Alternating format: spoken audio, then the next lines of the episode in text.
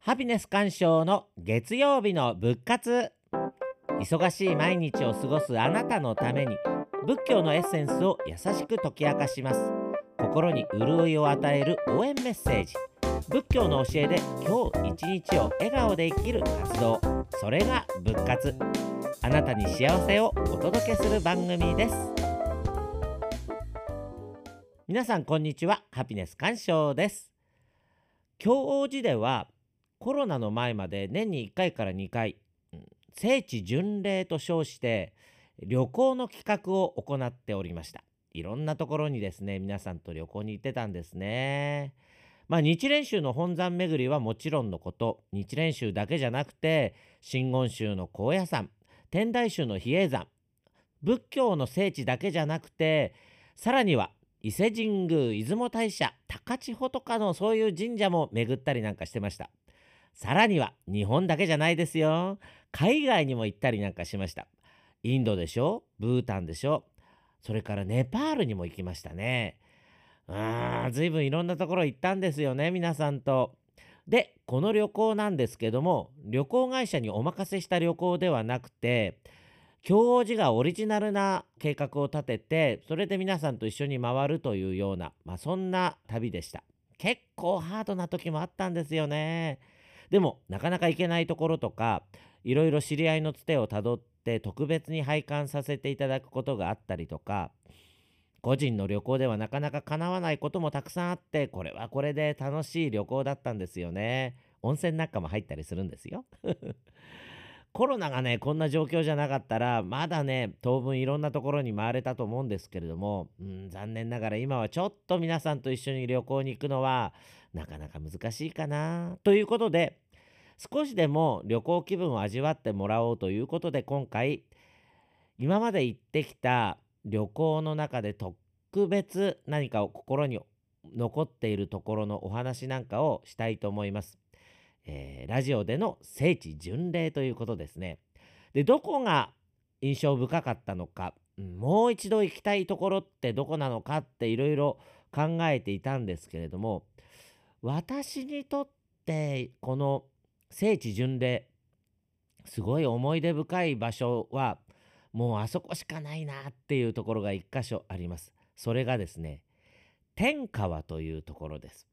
ああ、天下はね、あそこいいよね、とかっていう方は、聖地巡礼に本当に慣れてる方だと思います。多くの人が、え？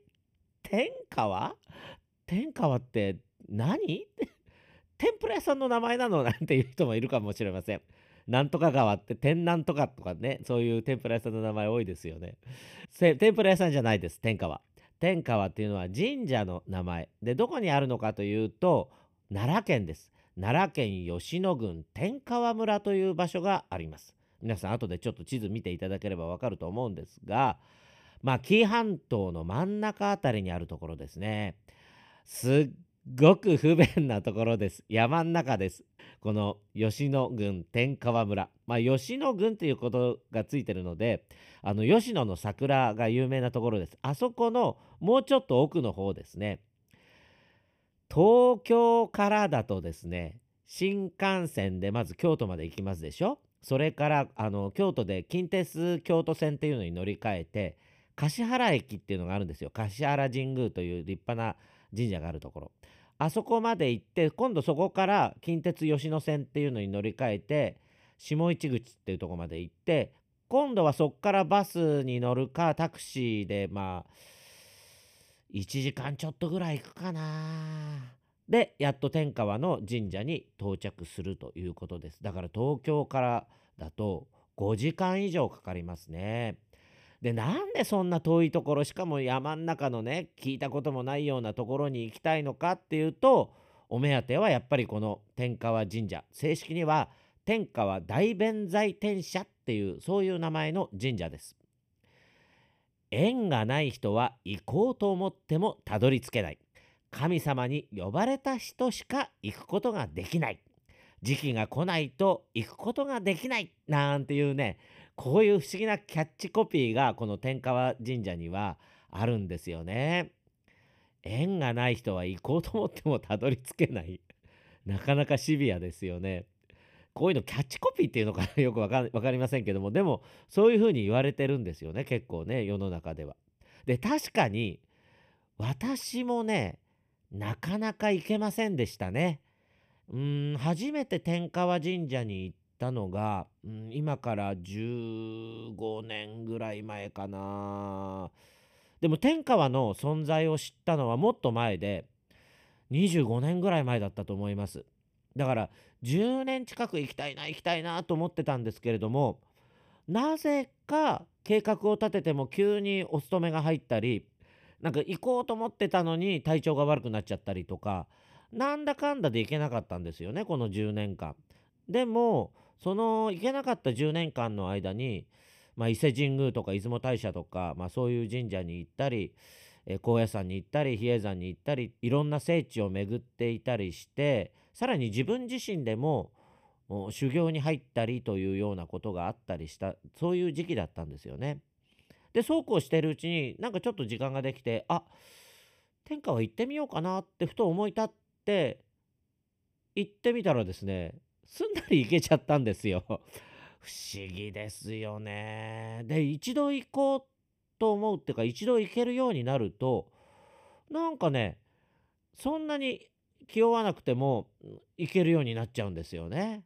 不思議なところですよね天川っていうのは。で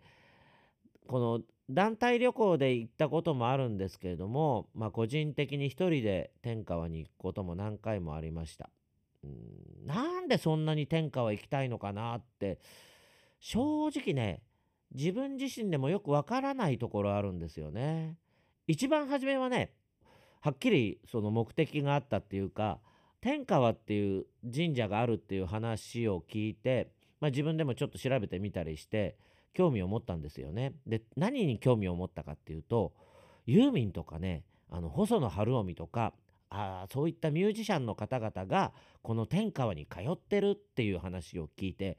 いやなんでこんな遠くのね神社までそんな人たちが通ってるんだろうなんてね思ったりあるいは「ムー」っていう雑誌があるじゃないですかあの本屋さんでも売ってますよね。あの雑誌見るとね時々ね天川の名前が出てきたりするんですよ。であのスピ系の方々の方でもとっても有名だったり UFO がよく出るとかっていうようなね話も入ってくるしいいな一体何なんだ天川神社ってっていうふうなことを思ったのが行ってみたいなって思った一番初めの理由なんですね。しかもなかなかその行けないっていう話もまああの入手してもうそうなると早く行きたい気持ちがいっぱいで盛り上がってくるんですけれども、うん、なかなか行けなかったんですよね。で後から気がつくんですがなんかそういう気持ちを持っているいわゆるその有名人が言ってるからとかあの UFO が出るからだとかなんかそういう気持ちで天川に行きたいって思っているうちは天川には行かれないんじゃないかなっていうまあそんな気がします。その時は分かりませんでしたけど後になってみるとそういうなんかミーハーな気持ちで天川行ってもダメなんだと思うんですよね。で天川って、まあ、どんなところなのかっていうと、まあ、町の名前が町村の名前っていうのか村の名前が天川なんですけれどもとっても静かなところです。本当に静か。もちろん山奥ですから静かには違いないんですけどもその静かっていうのが音がしないとかその車のね通りが少ないとかパチンコ屋さんがないとかそういう静けさじゃなくて聖地らしい静けさ、うん、川の流れとかね鳥のさえずりとか風の音。大自然の音にすっごい満ち溢れているんですけども静かなんです。静寂っていうのかな。その静寂の中に天川っていう村があってその真ん中に天川神社があります。その静けさが多分僕は好きなんだと思うんですよねちょっとねこの今私が住んでいる新宿という町にはなかなかない静けさですよね